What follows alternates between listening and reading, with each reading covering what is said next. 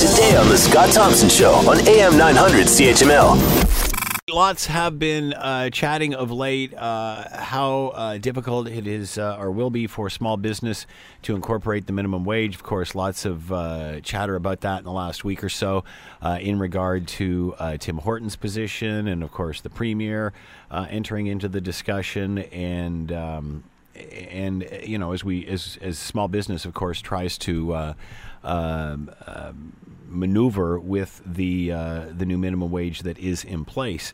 Uh, today, the Hamilton Chamber of Commerce, alongside the Ontario Chamber, provided the Ontario government with recommendations for the upcoming provincial budget that will keep Ontario competitive, as well as help business. To talk more about all of this, the president and CEO of the Hamilton Chamber of Commerce, Keanin Loomis, he is with us now. Keanin, thanks for taking the time to join us. We appreciate this.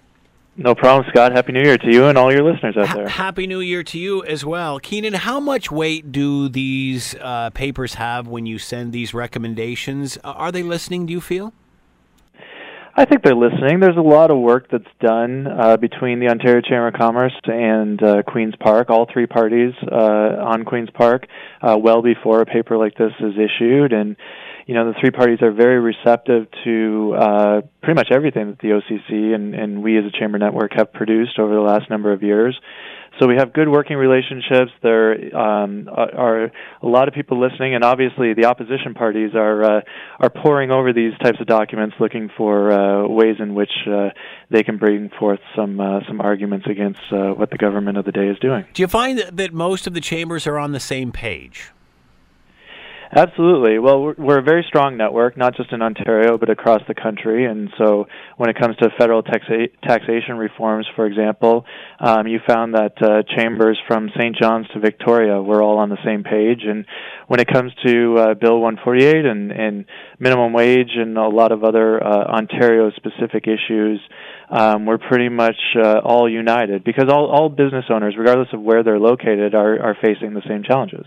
We'll touch on uh, 148 in just a sec. Uh, what are you asking for? What's what's the wish list here? Well, I mean, the big thing is with regards to uh, the increase in the minimum wage, there's a, a $12 billion hit to businesses across Ontario.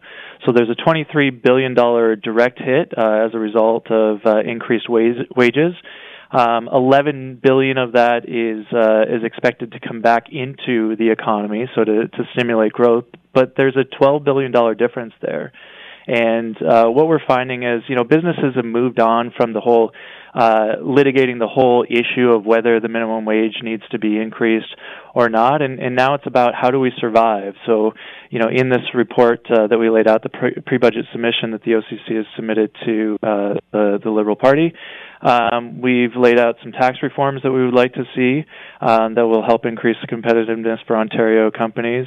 We've uh, laid out some uh, some spending that can be done to uh, some you know smart infrastructural spending that can be done to maximize growth, and then some spending reforms as well in Ontario that can help close that $12 billion gap.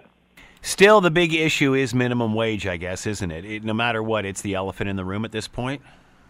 Well, I I said all along, um, leading up to you know December 31st when the uh, the kicks uh, or the changes came in to place, that you know there was nobody within the business community in Ontario, um, and there were a lot of associations that were united in um, in the the positioning of of you know asking the government to slow down the increase. I mean, but there was nobody that was against um, you know, uh, paying a living wage. Um, you had no business groups that were saying keep the minimum wage uh, where it was. The issue has always been the, the rapidity with which um, it's now rising and, and the ability of businesses to be able to absorb that. But again, you know, we've we've moved on. There's there's no doubt now the minimum wage is, is fourteen dollars an hour. Um, we're not looking to roll back that. Uh, we might be uh, looking to continue our advocacy in terms of slowing down the next raise, which will be uh, January first of next year, to fifteen dollars. But again, we're we're committed to ultimately meeting that goal, um, and it's just a matter of how. Uh, how quickly, and what are the other things that the government can do to help offset those impacts? Want to hear more? Download the podcast on iTunes or Google Play and listen to The Scott Thompson Show weekdays from noon to 3 on AM 900 CHML.